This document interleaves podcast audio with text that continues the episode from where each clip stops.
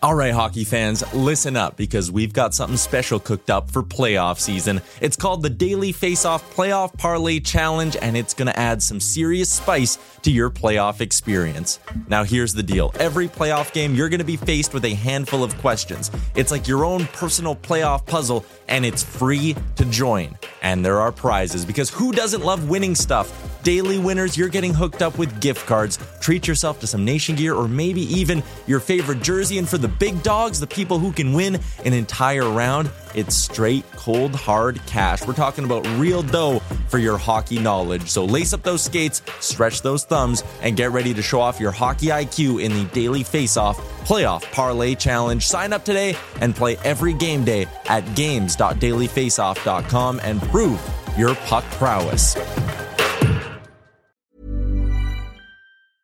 Everyone knows therapy is great for solving problems, but getting therapy has its own problems too, like finding the right therapist, fitting into their schedule, and of course, the cost. Well, BetterHelp can solve those problems. It's totally online and built around your schedule. It's surprisingly affordable too. Connect with a credentialed therapist by phone, video, or online chat, all from the comfort of your home.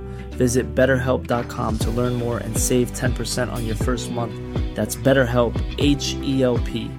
Hiring for your small business? If you're not looking for professionals on LinkedIn, you're looking in the wrong place. That's like looking for your car keys in a fish tank.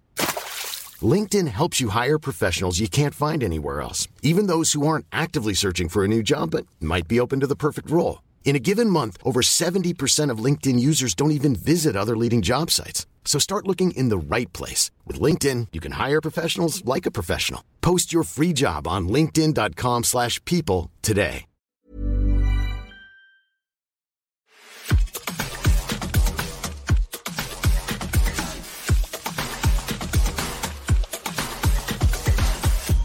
It is game day here in Vancouver, and welcome to Canucks Conversation. It's brought to you by the all new 2023 Toyota BZ4X.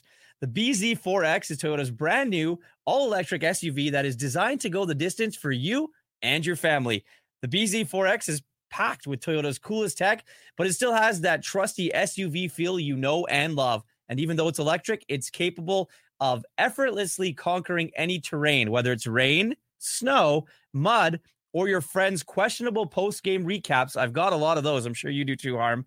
And the BZ4X will get you through. We're coming to you from the iconic Wall Center in downtown Vancouver. Looking for your next meeting space? Contact the Wall Center for all your event needs at sales at wallcenter.com. Again, welcome to Canucks Conversation Game Day here alongside Harman Dayal. I'm Irfaan Gaffar.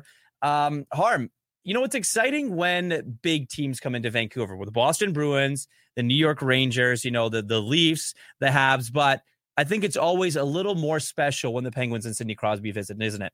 Oh, for sure. I mean, even just locally, uh, among the people that I know who pick maybe a couple games to go to a year, they always have the Penguins game circle. Like I've got a bunch of friends who don't normally go, and they're going to this one, so it, it's always special. And I mean, to see Crosby still at the peak of his powers is something else. And it sort of brings me to the biggest question that I have going into this game, even from Vancouver's perspective, is at this point, this Penguins team is literally just Sidney Crosby. If you shut down his line, you win the game. And he's been an animal at five on five.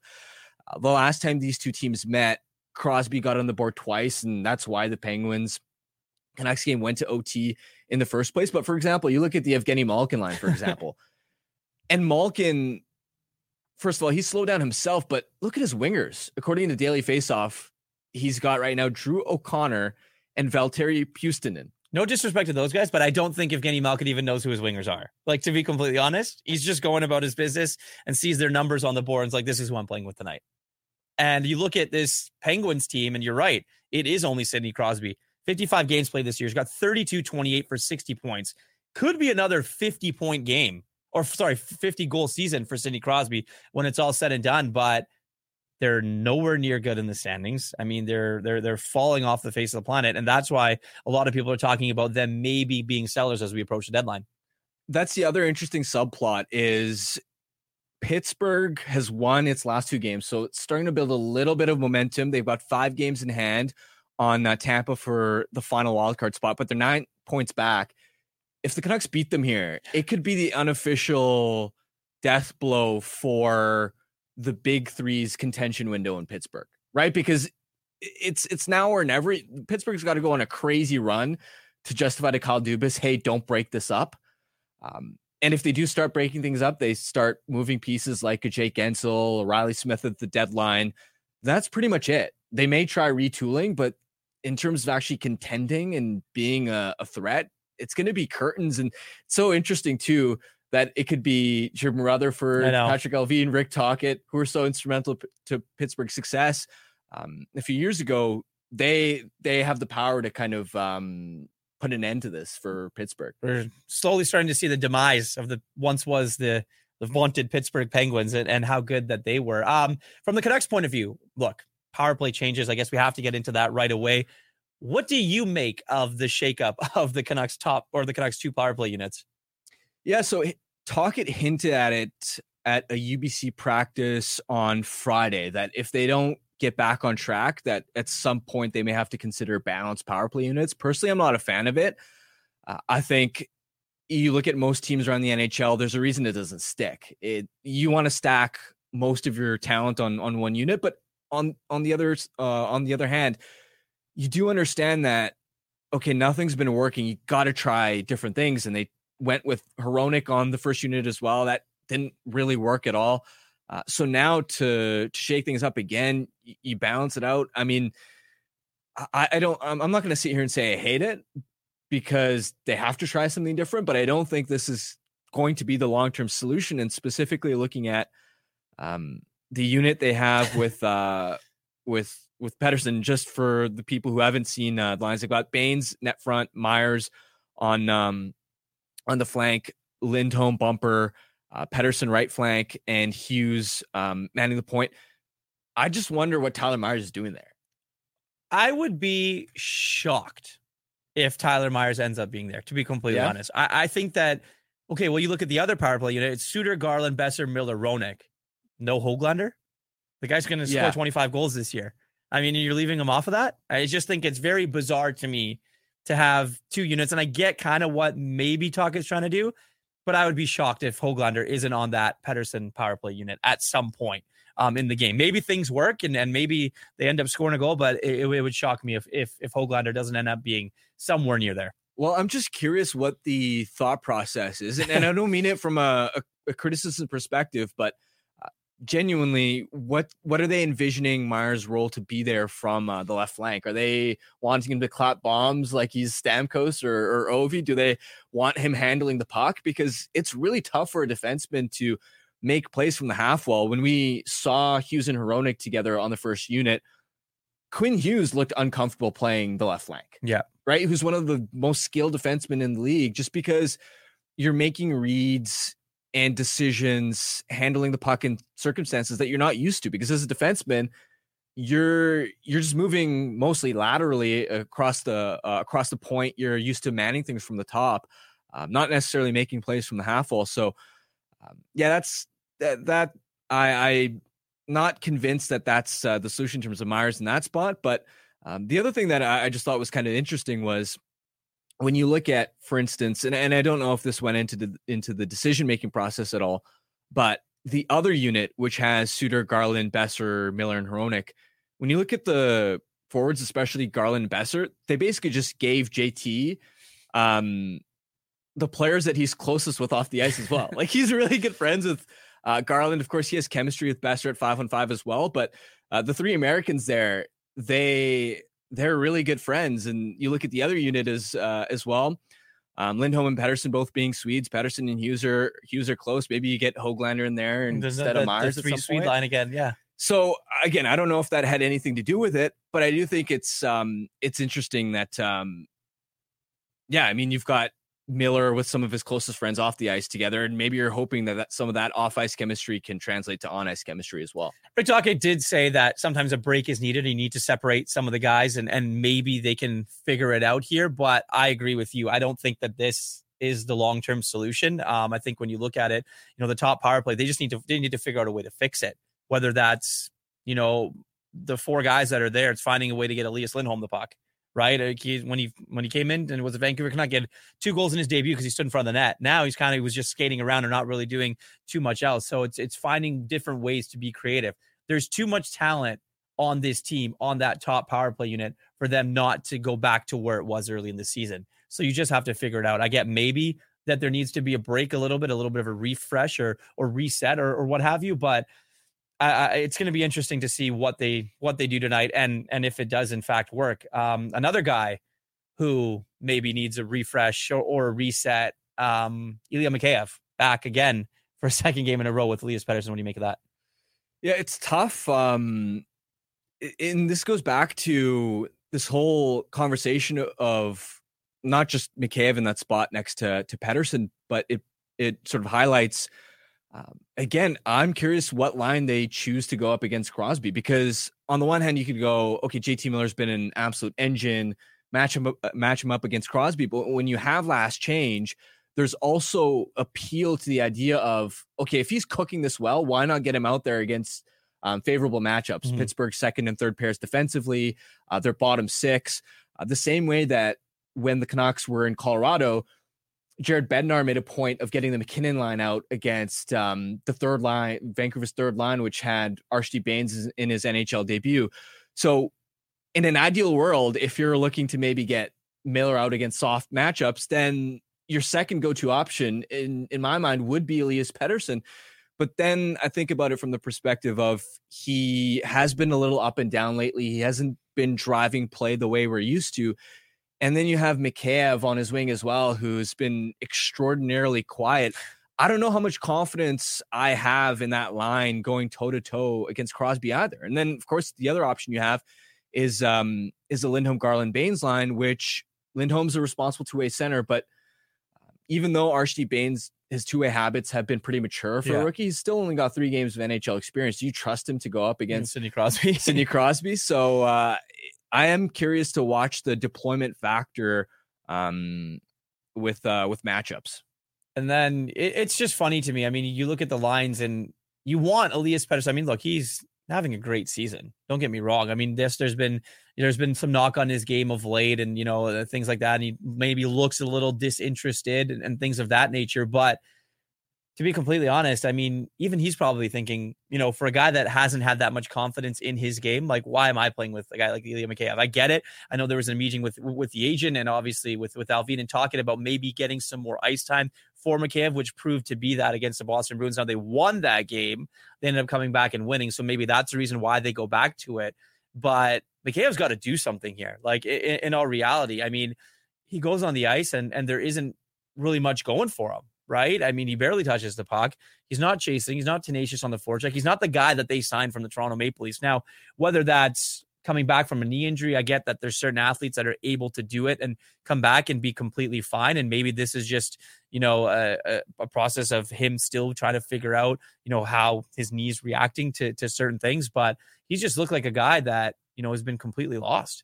Yeah. And when you have Pettersson, Miller, Lindholm all playing center, yeah I just don't think going into the playoffs that this team, as currently constructed, has the winger depth to excel that way. No. Again, I understand why Tocchet is giving it a look right now because Pettersson and Lindholm did not have nearly as much chemistry as I think we were all hoping for offensively. That line really wasn't uh, delivering delivering the results we were hoping for.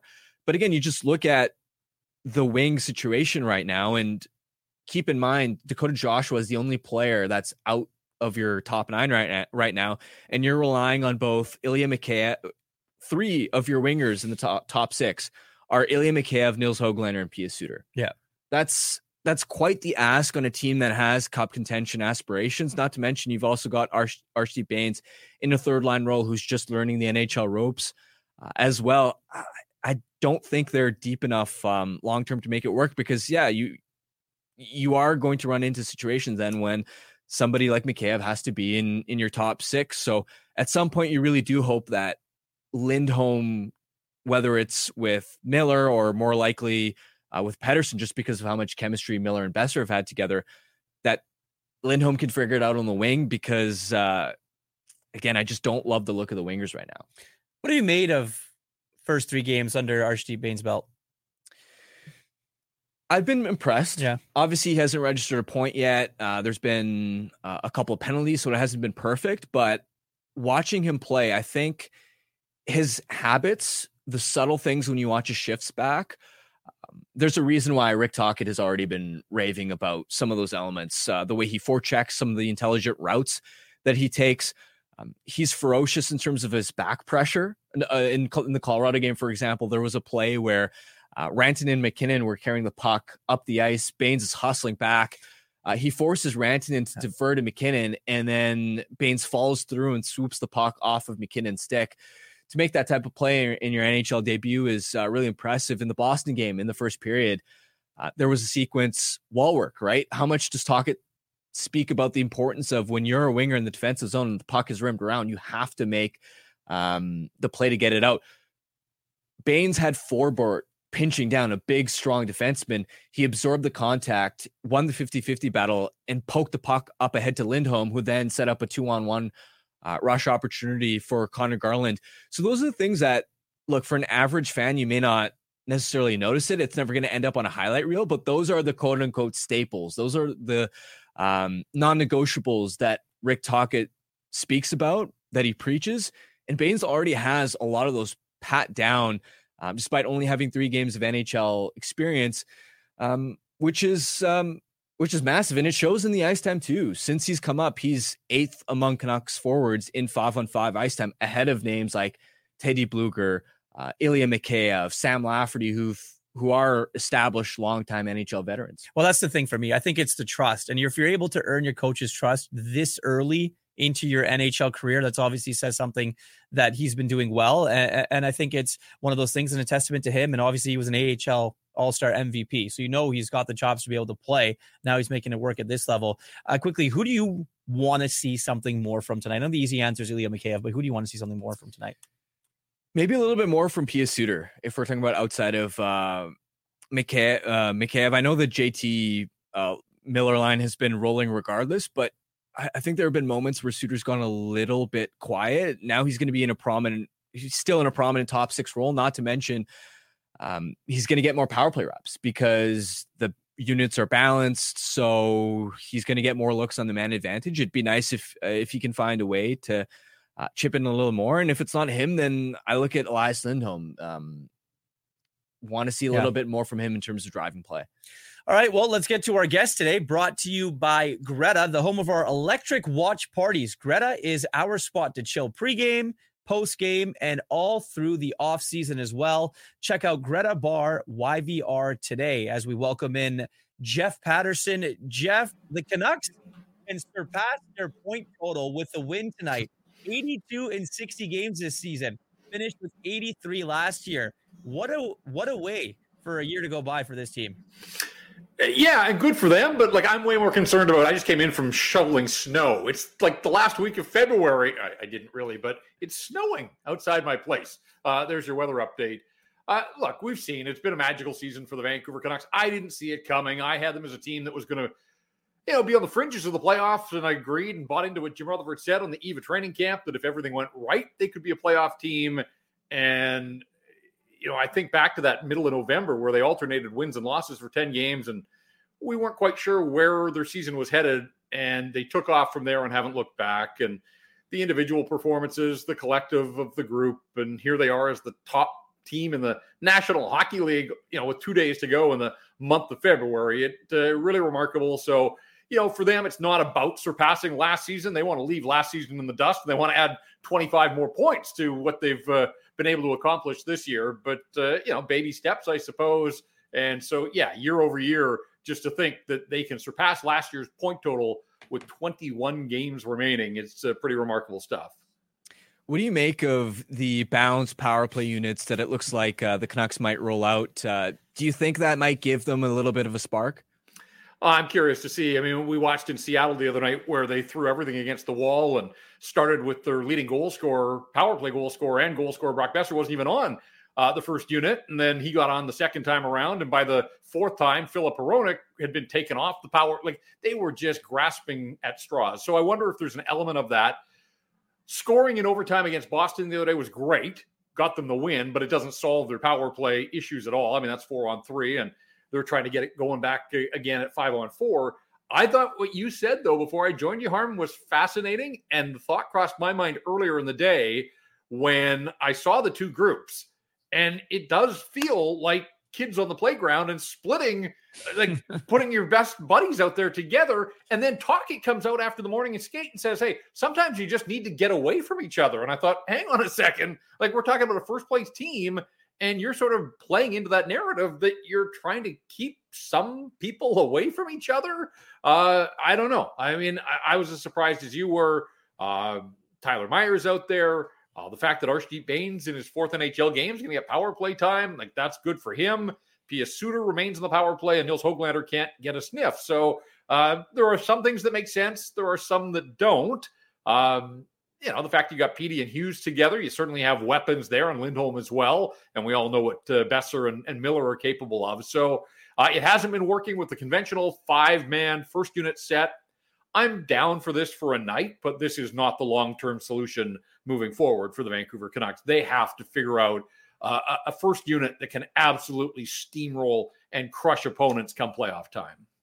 But it was there. Like their power play was absolutely clicking and cooking early in the season. Then it went on a little bit of a hiatus and then it came back. So from your point of view, Jeff, I mean, you watch every game, you talk about it pre-game, post-game. Where, where, where, where did things go wrong? I think this league is so heavily scouted. And Rick Tocchet talked about why Miller off the left half wall on Friday doesn't work when teams are using a diamond because JT is essentially skating mm-hmm. into uh, the guy that's on the on the side of the diamond. Especially when you have two righties, there isn't that Bo Horvat in the middle to slip the quick pass to the inside because uh, Horvat was a lefty, obviously, and you've got Lindholm and you've got uh, Boeser, and earlier in the season you had Kuzmenko. So I, I think teams have recognized some of the Canucks' strengths, and this is all about adjustments. And certainly playoff hockey is really all about adjustments and you know you're facing the same opponent up to seven times in a row they're trying to take away your edge you've got to try and gain an edge on them any way you can so um, yeah i mean I, I, just think teams have figured out some of the successes and strengths of the canucks as great a player as quinn hughes is you know he doesn't threaten with a bomb from the point now we have seen at times his ability to get shots through layers and Lindholm's debut was a perfect example of yeah. that. Sometimes shooting wide and having a guy pull a puck back into the net. Uh, look, they're going to have to, between the coaching staff and a veteran group that's out there, and as you said, has had success, they're going to have to figure it out for themselves. But I, I think eventually we're going to see them go back and load up with the first unit. And maybe the fact that they're just giving them a little bit of time apart, uh, it can bring the best out in them whenever that big reunion uh, happens for the Vancouver Canucks power play.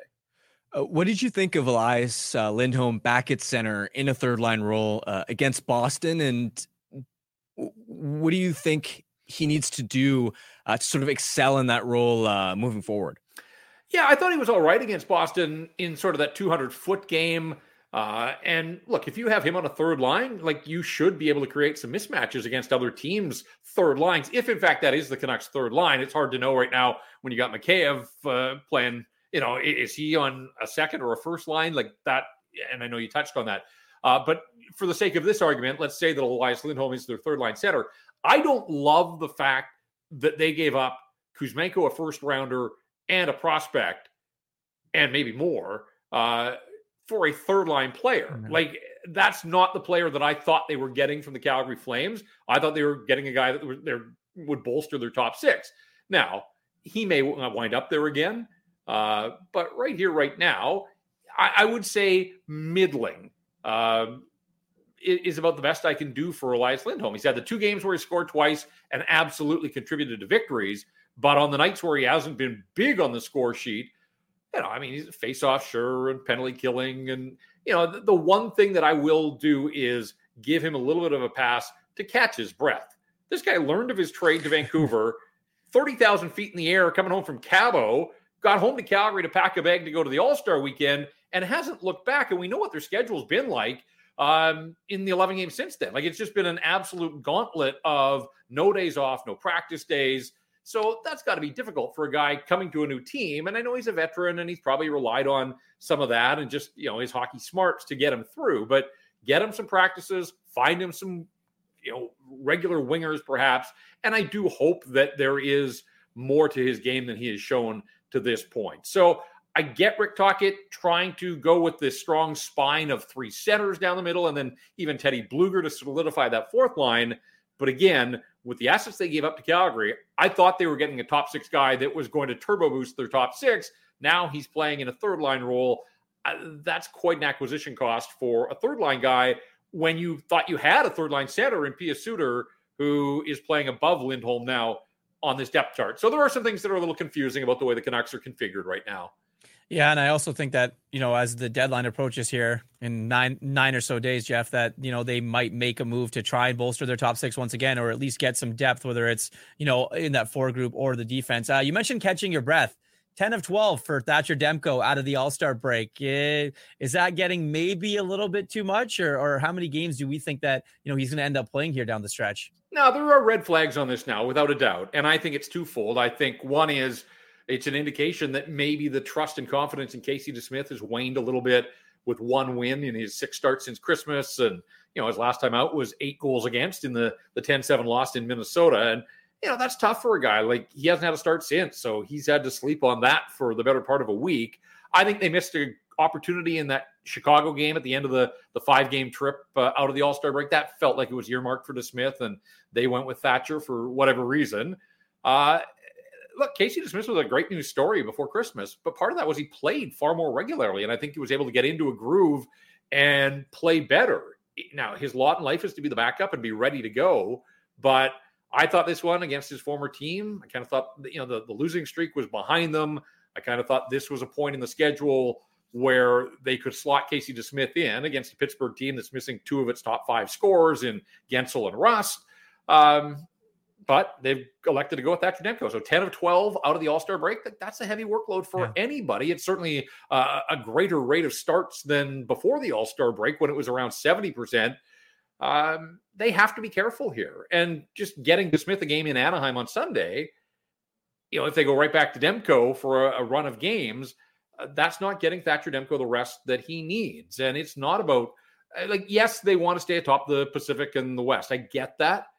But they've got to find a balance between getting Thatcher Demko time off. And now the schedule is less for them in the month of March with the homestand and you know one more set of back to backs the rest of the way. And also, when we talk about 10 or 12 starts, like he wasn't that busy against Boston the other day, right? Mm-hmm. Like 22 shots, even with overtime, didn't face a shot in OT. So it's not just the sheer number of starts, it is the workload within each and every one of those. And and so I think that's sort of important to, to keep in mind here.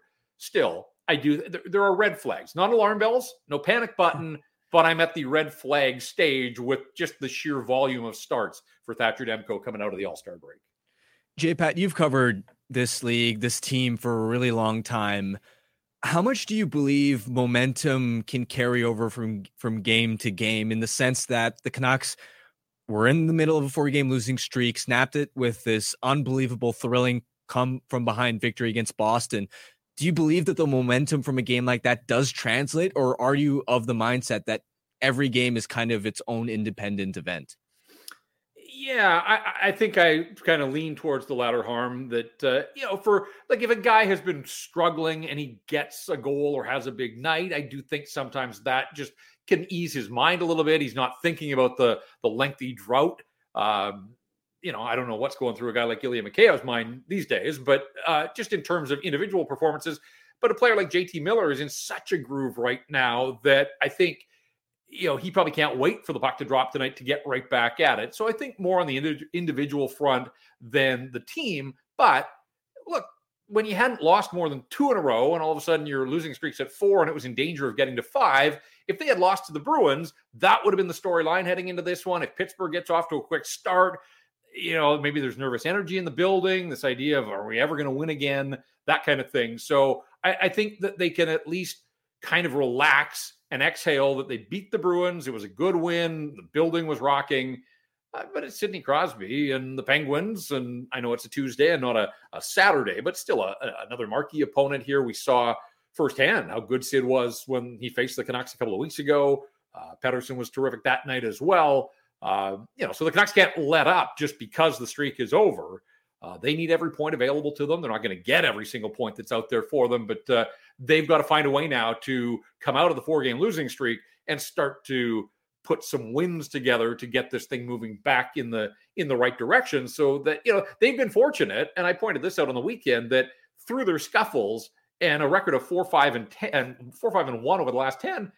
Eh, on Saturday night, they were four, five, and one in their last 10 games. So was Vegas. So was Edmonton. So even though it felt sort of like the roof was caving in on the Canucks in the market at the very least, they lost no ground, no blood whatsoever, and ran 10 games off the schedule for Vegas and Edmonton to try to make up ground on them. So, really matching those teams, even with a losing record over 10, like that's a successful 10 game stretch for the Canucks because it just meant that there were 10 more games off the board for the Oilers and the Golden Knights to work their way any closer to the Canucks at the top of the Pacific Division. Jeff, you're the best. Lots of storylines uh, heading into tonight's game. The Canucks power play, Sidney Crosby, as Harm says, the demise of the Pittsburgh Penguins, and uh, Ilya Mikheyev and what's going to happen to him playing with Elias Pettersson. But enjoy it, and uh, well, I'll see you tonight.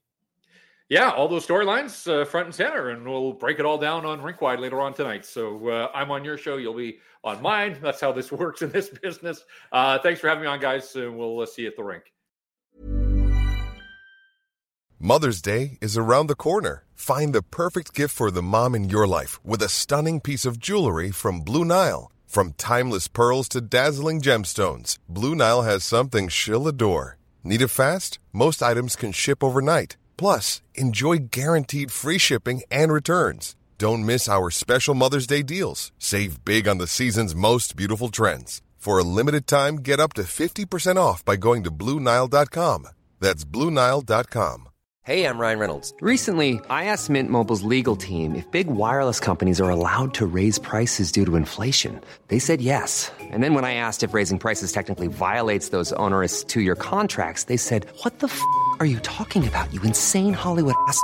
So to recap, we're cutting the price of Mint Unlimited from $30 a month to just $15 a month. Give it a try at mintmobile.com slash switch. $45 up front for three months plus taxes and fees. Promoting for new customers for limited time. Unlimited more than 40 gigabytes per month. Slows. Full terms at mintmobile.com. Hey there, it's Michelle Norris. I'm host of a podcast called Your Mama's Kitchen. When I travel, I'm usually looking for a way to find a taste of home when I'm not at home. And one of the things I love to do when I am at home is entertain. And Airbnb allows me to do that. When I was in California recently, I rented a house that had a great kitchen. And when we were sitting around the table, we're all thinking, we're in someone else's house. Someone could be in all of our homes as well. If you have a home, but you're not always at home, you have an Airbnb. Your home might be worth more than you think.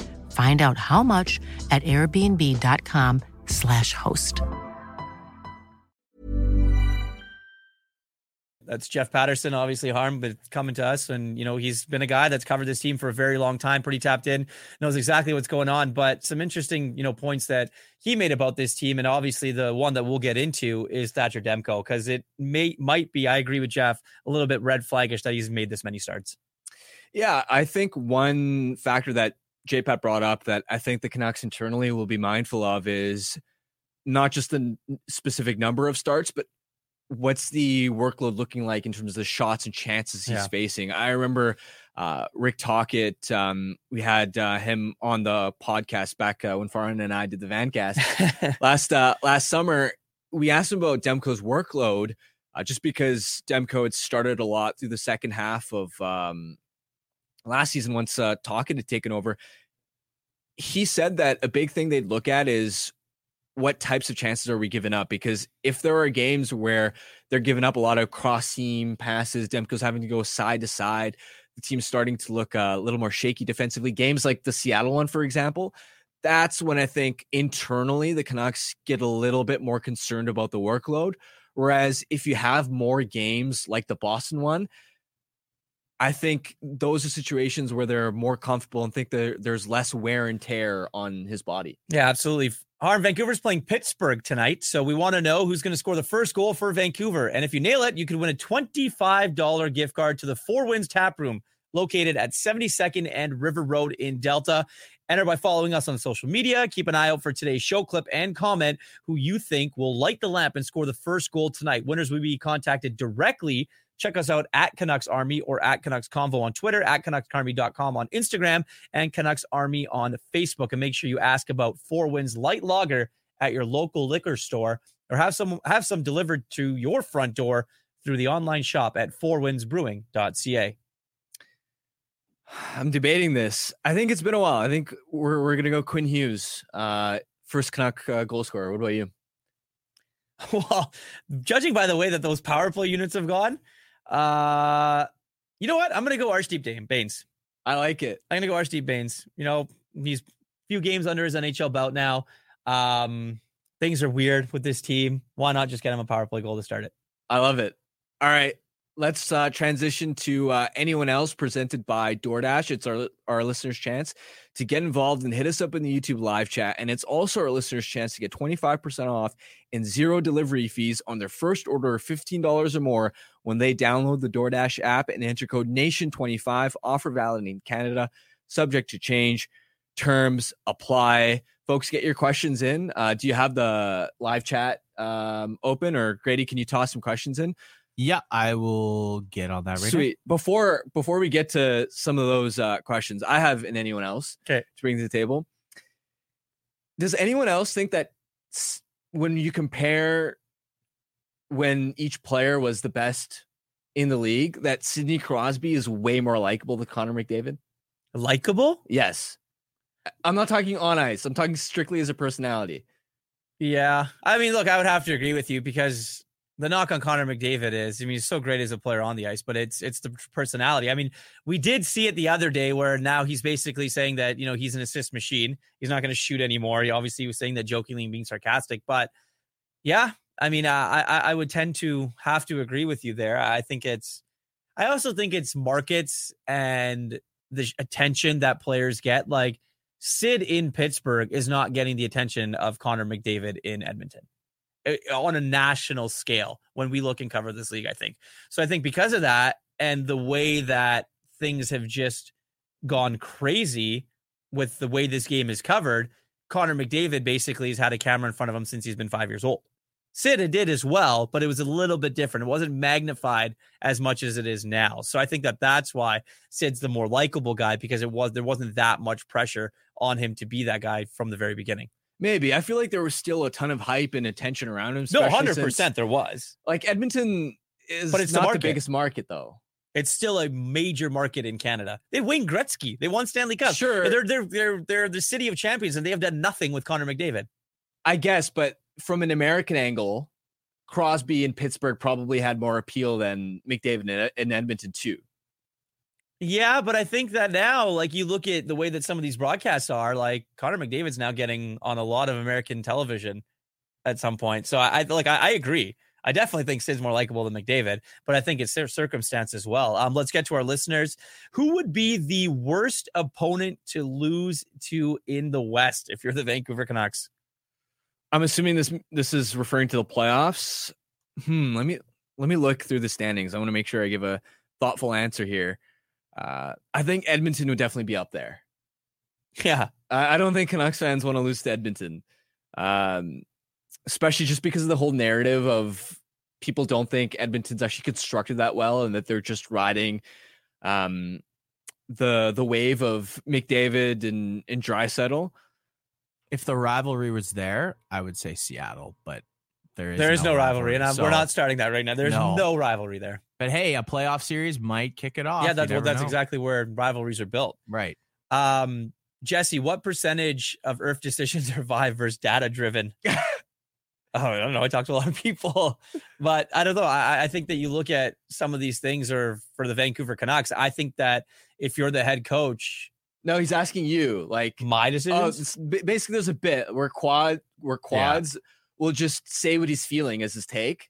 He he relies on the vibes. Oh yeah. Whereas I'm you're data driven, data driven, super logical. Oh yeah, you're you're boy you're you're boy genius. Um, we want to know what you are like. Where do you where do you stand when it comes to vibes versus um?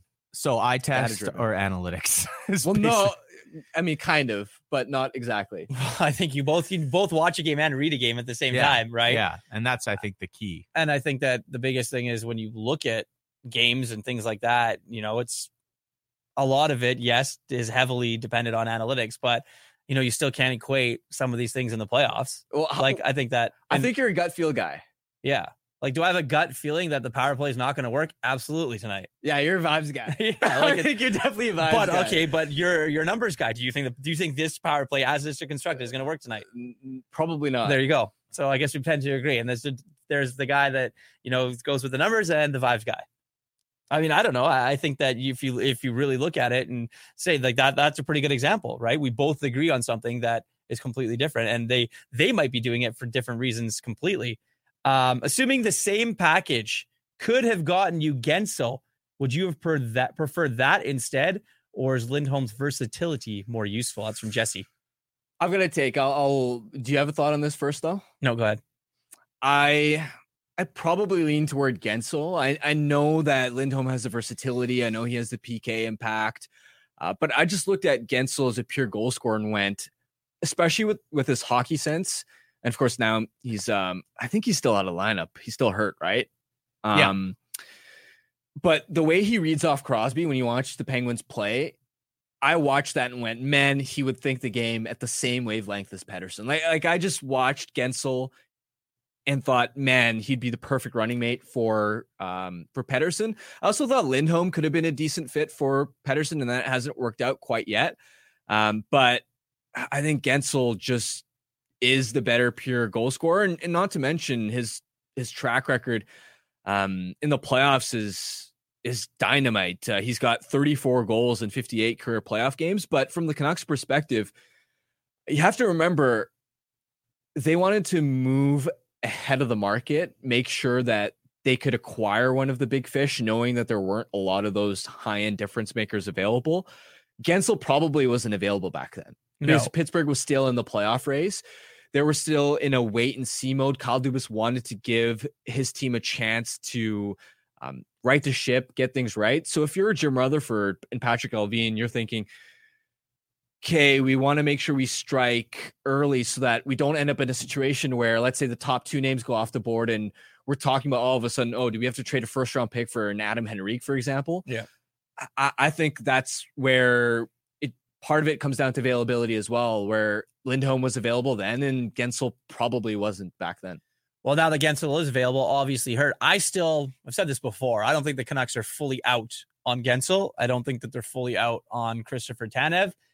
Vegas is going to come in and offer the world for Guentzel and, and make it work because that's just what Vegas does. And you know what a break for them. Obviously, you know Mark Stone being out forever, and you don't know when Eichel gets Eichel's going to come back. But um, it's an interesting one and one that we still may see happen if the Canucks can figure it out and maybe make something happen with Guentzel. Captain Canuck in the Boston game, they talked about why the Bruins are so hard to play against. And they said because they always play with three guys back. And he says the Canucks need to play this style. What say you, Harm? I, I don't, is he referring to like their neutral zone Yeah, forecheck? I think so. Uh, I, I think what the Canucks have been doing has been working for the most part.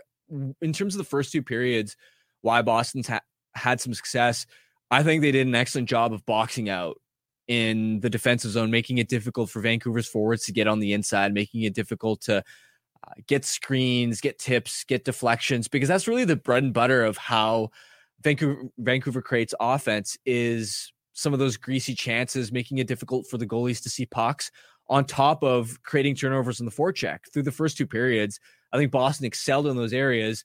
The third period is where the Canucks just completely broke through, um, ran them over, and you saw on Hero- Hronek's game tying goal where okay, you finally get that net front presence established with Brock setting the perfect screen, and it makes uh, a world of a difference. So not only just with Boston, but I think the bigger conversation of heading into the playoffs. So it's going to be important for um, the Canucks to do to make sure they can manufacture offense. And from the opposition's perspective, what are they going to be looking to do to try and shut Vancouver down?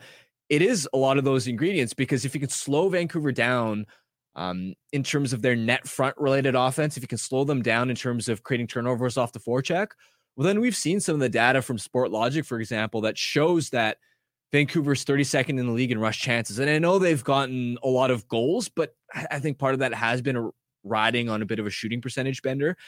Um, so I think that's what Boston did well in the first two periods, and then they completely uh, collapsed. And I think they just blew another lead last night too. So they're they're Yeah. um Shootout. Yeah. Yeah, they're in a bit of a trouble. Absolutely. Corey Anderson, Irf answered a question about oh, on Twitter about Crosby's favorite or favorite Crosby moment moment minus the golden goal. You did dueling hat tricks against Ovi in the playoffs. Welcome to Crosby Show in Canada. Shootout winner against the Habs and return from injury against the Islanders. Mine is actually it's wild. It is goes back to 2019, the NHL All Star Game. So he was named. He's been named an All Star 10 times in his career. And in Toronto, this past one is only the fifth time he participated. That All Star game in 2019, he didn't show up to the Seals competition. He just showed up on, I think it was the morning or the night before the game, and he won the MVP. He's like, he rolled in. He's like, this is still my league. I think he had eight or 10 points in that. And it was just wild because I think all the media was like, oh, this is this is the coming of swords. Crosby's not going to be here. So it's McDavid, it's everything like that. But Crosby came in and took home MVP honors. What's yours? I don't have a specific moment or highlight beyond the golden goal, but I will say just his overall stretch between 2010 to 2013, Yeah. which is so unfortunate because he, of course, was hampered by and, and missed a lot of games because of uh, concussions. But that's always a what if moment for me because when he was healthy in that stretch, he was unstoppable. And keep in mind, in that in that time, it was harder to create offense. It was harder to score goals. And you just look at some of the numbers. He had 32 goals in 41 games in 2010, uh, 37 points in 22 games in 2011, uh, 56 points in 36 games in 2012. Crosby, at the peak of his powers, could play any style you wanted. Right? He had the speed, the dynamic ability to trade chances, create offense, Connor McDavid style. Um, he had the ability to control pucks down low like he was a grinder and just dominate off the cycle that way. He was elite defensively. I a part of me thinks, "Oh man, I wish we got to see more of that Crosby," but then the other part of me goes, in light of those concussion problems, I'm also just grateful that he's Yeah, been he's- able to continue playing this long. 32 goals this season. Hopefully, I mean, maybe for the NHL and for his sake, he gets up to 50. Grady, what's your, if I you have one? Yeah, I was going to kind of piggyback off harm just with all those concussions. And I remember there was people writing columns about, oh, he's fallen off, you know, concussion history. And then he goes out and wins back to back Stanley Cups, puts the team on his back. And, you know, had a lot of help from Phil Kessel and, of course, that third line. And you have Malkin and Letang. Um, interesting post today I saw Canucks Army put out his first game in Vancouver when he had the penalty shot against Roberto Luongo, and Luongo stoned him and in the uh, shootout, Shootout. as well. Yeah. Um, but I love the water bottle pop against Jose Theodore uh, early on in his career. Just like you talk about in Montreal, like, you know, he couldn't have set the scene any better. So, yeah, incredible talent. I think sometimes people take him for granted just because he's performed so well at this level for so long now. He's definitely going to be when it's all said and done at the uh, in the Mount Rushmore of uh, NHL players. Well, he's- I think it, he already is, to be Yeah. completely honest. You look at the guy's won everything you could possibly win at every level. I mean, is. So that- again, like you mentioned, your friends and people being excited to go and see Sidney Crosby. Like that's one of the people you go see. You go see Crosby, you go see Ovechkin. McDavid obviously is worth the price of, admi- price of admission, the Leafs and Matthews and things like that. So should be an interesting one. Um, Jeremy Lee, who else besides Guentzel should the Canucks make a run for harm? I didn't mind the Brandon Duhaime suggestion Okay. from uh, yesterday. Of course, Frank Seravalli reporting on uh, on that. The thing that I keep coming back to is Chris Tanev would be the perfect fit, especially if you can re-sign him to um, an affordable extension. But with it being potentially a bidding war, I just don't like the acquisition cost. Right? Like, are you going to have to give up a first round pick? I, I don't like the idea of giving up a first round pick uh, for Tanev in a dream situation. If you could if you could maybe just center a package around, let's say, a second round pick, great. But I don't think that's um, going to be enough to get it done. So if it's not going to be Tanev, then I I kind of just check down and look at um and look at some cheaper depth options. And when I do look at Vancouver's bottom six right now, and of course you're going to get Dakota Joshua back at some Mhm. point, uh, but the fourth line, that PDG spot I mentioned on the show yesterday, I like him a lot more as a 13th or 14th forward than I do as um, as an everyday player in your lineup, just because you'd like maybe a little bit more edge in that spot, maybe a little bit more physicality, just so that the fourth line can give you some energy. Talk had spoken about needing more from that fourth line uh, as well, so that's maybe an area that I look at um, as um, as an area of need ahead of the deadline. A couple names we've kicked around on the show, Irf, is Sammy Blais, and my favorite is Lawson Crouse, which will be a little rich, but that was before the Coyotes uh, fell out of the race. You just never know what they're kind of up to now. Um, signed with term remaining. He's played for Tocchet. He's a bruiser. He feels like the type of guy that would come alive in the playoffs. He can score on the power play. He can score at even strength. To me, he ticks a lot of the boxes. You just wonder though Arizona, like they've traded so many guys out the last few years.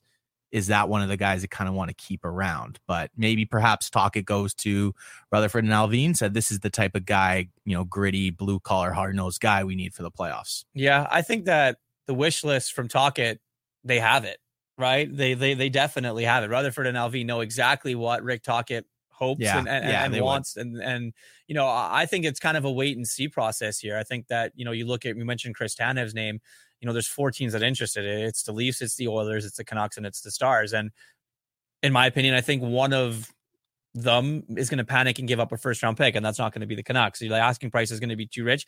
Is it a second and a player that's playing right now in the American League for Chris Tanev? Probably, right? And also for him, what's the extension cost going to be? You know, if you go to a team like the Dallas Stars, you would be willing to sign there. You go to a team like the Toronto Maple Leafs, that's probably, you know, a, a good chance to maybe see if you can get out of the East there. And then there's obviously the Edmonton Oilers playing for your divisional rival and, and not having to go too far. But you get a chance to make a run at with McDavid and and, and Draisaitl, and he could definitely help that uh, team. Quickly, I want to ask you, what do you what are your thoughts on the idea of Calgary potentially trading Tanev to Edmonton and the uh, idea of uh, a provincial kind of um, premium that they'd have to pay for for being rivals. Do you believe in that? No, not at all. I, I really don't. I, I think that the owners get not they don't get involved, but I think that if you if that becomes their best option, then what are you really going to say? Yeah. If the best option is the Edmonton Oilers offering a first round pick plus something for Chris Tanev, why why wouldn't the Calgary Flames Yeah. trade that? If you're looking at you know asset management and, and things of that nature, I, I think it's there. I think in years past, you know, you look at some things and and you know you really don't want to trade within the division. That's what some owners did. They didn't want to give their guys to a division a divisional opponent. But now, I mean, the Flames are kind of falling off a little bit too. So they should be sellers, to be completely honest. Um, the Markstrom thing's going to be interesting as well. So we'll see where that goes. Um, Ryan, why didn't what is Phil Kessel going to cost? Can they keep his salary low and go heavy on bonuses? The Phil Kessel thing is interesting because he's kind of just been basically having an open workout in Abbotsford for quite some time. Yeah, it's kind of um, a mid-season training camp Yeah. for him, which makes sense. And one thing that I was thinking about, and I don't know if you have a, a theory on this, but for an aging player in Kessel's 36, remember that last year he had to play through a full 82 game regular season. Do you think that having all this time off could give him more juice, give him more legs? Do you think that works in his favor, or are you, or are you of the mindset that missing all that time is not good in the sense of it's going to be that much harder to get back up to speed? Look, I think that there's some stock you can put into him going to skate in Abbotsford and being able to work with the guys down there. And, you know, if he's being able to get some time with the twins out there and, and things like that. But like, you know, what type of player you're getting in Phil Kessel. Like, you know, the elite level talent that he did possess at one point in his career, and he has that. And I just don't know if he's going to be that down low checker that Tocchet thinks and, or, or wants or, or that guy anymore. Plus, he's going to have to get into NHL game shape and that's going to take some time. They have to sign him by the deadline if they want want him to be eligible for playoff games. So I think that when you look at it, it's going to cost low. It's going to be a veteran minimum salary, obviously, if and when they do decide to do it. Um, or this could be another team that comes in. Who knows where they offer Phil Kessel contract between now and then? But um, I think that he's an option for them.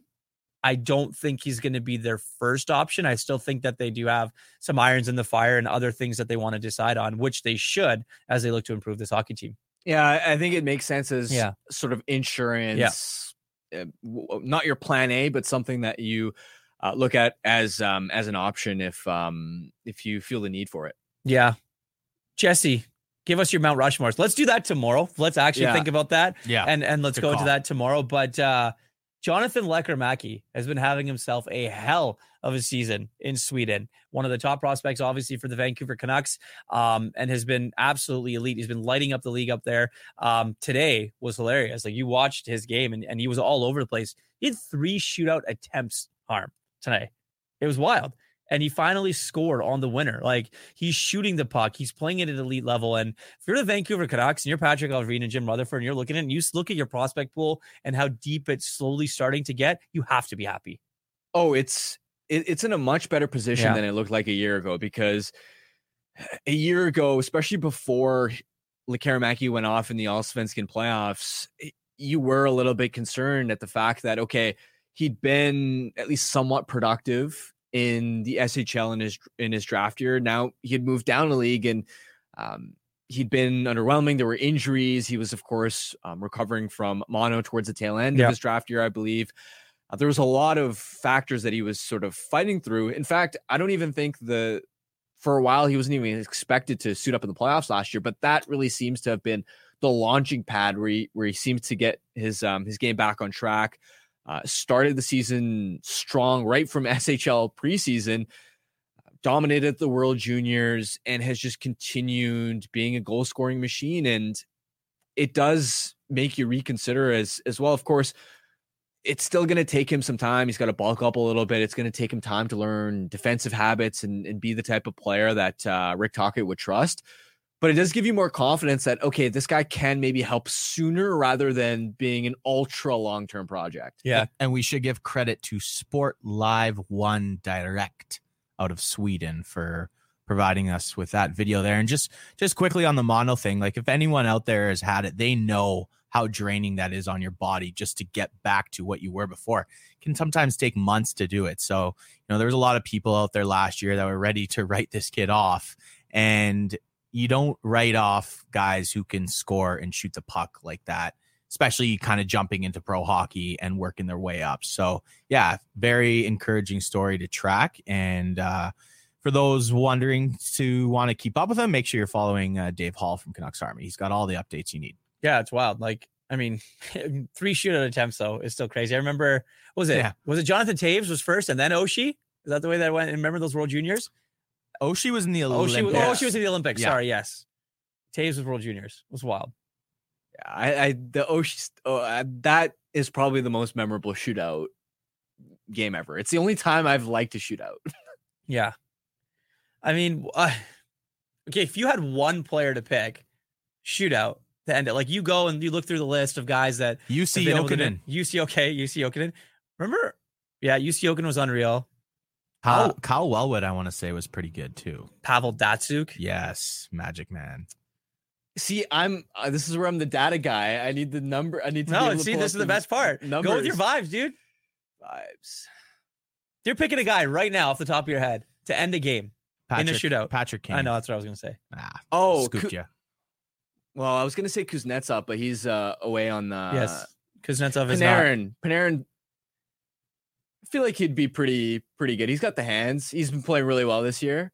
That's my vibes pick. There you go. Well, here's your vibes pick. It was like pulling teeth out of me to I get know. me to rely he on. He was shaking vibes. here. He couldn't get it. He couldn't get into the numbers. I just had to pull it out yeah. of him. Uh, Grady, what do you like?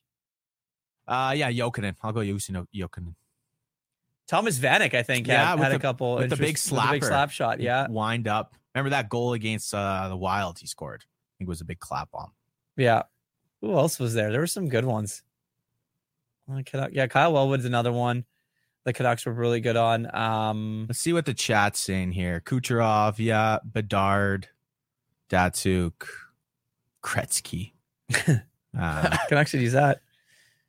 Yeah, no, it's an it's an interesting yeah. discussion. Like, there's definitely been guys over the years that have been labeled like the shootout specialist, and Jussi Jokinen was definitely one of those guys brief stint in Vancouver there. Yeah. The old Tyler Motte trade. Yeah. Well, shootouts all in ECL is something that's getting old for me too, though. Oh, I, I, can't I stand them. I, I, can't stand them. I agree. Um, time for our Betway bet of the day brought to you by Betway. Big divisional matchup tonight in Colorado Harm. Give me the stars on the road. I know the Colorado Avalanche have the best home record in the NHL, but I really do like the stars. I think that, you know, this team does have some good vibes. I'm a big vibes guy. Does have some good feet, get some some good vibes going through it. Um, I like them. I think there's good value there as well. You must be 19 plus to play if you choose to play. Please play responsibly. Let's roll with the vibes. I trust them. You do? Yeah. Yeah, big vibe guy. Big vibes guy. I, I think that look, I, I when it comes to especially when it comes to betting and stuff like that, yes, the numbers are there and things like that. But a lot of people have been betting a Connor McDavid goal for the past 10 games, and what's happened? Nothing. He just gets Yeah. apples.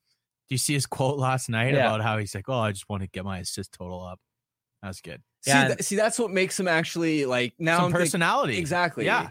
He needs more of that. Well, it's taken long enough. I mean, look, the, the knock on Roberto Luongo for the longest time was he didn't really have a personality. Then he left and got Twitter, and then things were things were awesome for him. But I think that these guys are they obviously do have some personality. I think that Connor McDavid is just very selective with who and what he deals with, and I also think that it's the market that you're in. Like you don't want to say anything that's going to be front page in Edmonton. Like anything Connor McDavid does in Edmonton is going to be billboarded everywhere. Why are you so pissy, Connor? Yeah, exactly. Well, no, that was Leon. Yeah, I know, but I'm just Yeah, changing. no, exactly. Yeah. By the way, I have you noticed uh, the conversation on the Oilers right now through this mini skid? It's the Goaltending. Draisaitl especially is getting a lot of flack. Yeah. For the, the idea of man, he's got some bad habits with the penalties, being lazy defensively. And it's surprising when like there's always been a bit of that outside narrative, but to have your own fans sort of um, you know, picking away at that, it, it starts to carry a little bit more weight. So that's something to, to watch for as well, because since the winning streak, they have not looked good. No, they haven't. And I think that when you look at that team, there's just so much pressure to make it to the Stanley Cup final. Like with McDavid, with Draisaitl. I mean, their contracts are a couple years away, but I mean, you, you still have to think about it and what they're going to do. And Leon Draisaitl's next deal is going to be an insane Oh. amount of the cap, right? Just because of the sheer numbers that he puts up. And Rantanen too. yeah, rent like it's they're they're going to be wild. Like also they are going to have dead cap because of uh so Connor Brown signed for yes, minimum, minimum. but but then had performance bonuses of 3.225 million. there's Let- another guy that hasn't performed at all. Uh, yeah, Has he I mean, scored yet? No, No. Yeah, he's got zero goals and 5 points. So because you signed him and thought and made it a games played bonus Yeah. instead of like a goals or Points, points yeah. bonus. Uh, now because to just for the sake of this guy being in the lineup, um, they're gonna have a th- three point two two five uh, million dollar dead cap overage for next season. It's wild. I mean, Edmonton's in trouble, but I I think that when the cap eventually, maybe not next year, the year after, when it does go up significantly, they'll be okay. And obviously, McDavid's going to get his, but the Edmonton Oilers are going to be an interesting team to watch here in the next nine days as well to see if they can try and improve and and figure their stuff out um, before they head into the postseason. But um, always fun, Harm. Thanks for thanks for having me. Um, always fun doing this, and we'll we'll do this again tomorrow. Obviously, Canucks conversation, an off day or day between games before the LA Kings on Thursday. Canucks and Pittsburgh Penguins. Sidney Crosby in town a little bit later on tonight at Rogers Arena. Canucks conversation with Harman and Quads brought to you by the Toyota BZ4X. The BZ4X's fresh look is just an added bonus to its range since you can drive up to 406 kilometers on a single charge. That's enough to get you from Kitsilano to Whistler or Kamloops to Kelowna and back and still be home in time for the game. Now that's what we'd call electric. The best part, by choosing electric, you can get up to $11,000 in rebates and incentives. The BZ4X are in stock and selling quickly, so make sure to visit shoptoyota.ca or your local Pacific Toyota dealer to get your hands on one. Canucks Conversation is live Monday through Friday, every weekday at 2 p.m. over on the Canucks Army YouTube channel. Make sure you like, subscribe, and interact in the YouTube live chat every day with us, folks. Mom deserves the best, and there's no better place to shop for Mother's Day than Whole Foods Market. They're your destination for unbeatable savings, from premium gifts to show-stopping flowers and irresistible desserts. Start by saving 33% with Prime on all body care and candles. Then get a 15-stem bunch of tulips for just $9.99 each with Prime. Round out Mom's menu with festive rosé, irresistible berry chantilly cake, and more special treats. Come celebrate Mother's Day at Whole Foods Market. This message comes from BOF sponsor eBay. You'll know real when you get it. It'll say eBay Authenticity Guarantee. And you'll feel it. Maybe it's a head turning handbag, a watch that says it all, jewelry that makes you look like the gem, or sneakers and streetwear so fresh every step feels fly. eBay gets it. So look for the blue check mark next to that thing you love and be confident that every inch, stitch, sole, and logo is checked by experts. With eBay Authenticity Guarantee, you can trust that feeling of real is always in reach. Ensure your next purchase is the real deal. Visit eBay.com for terms.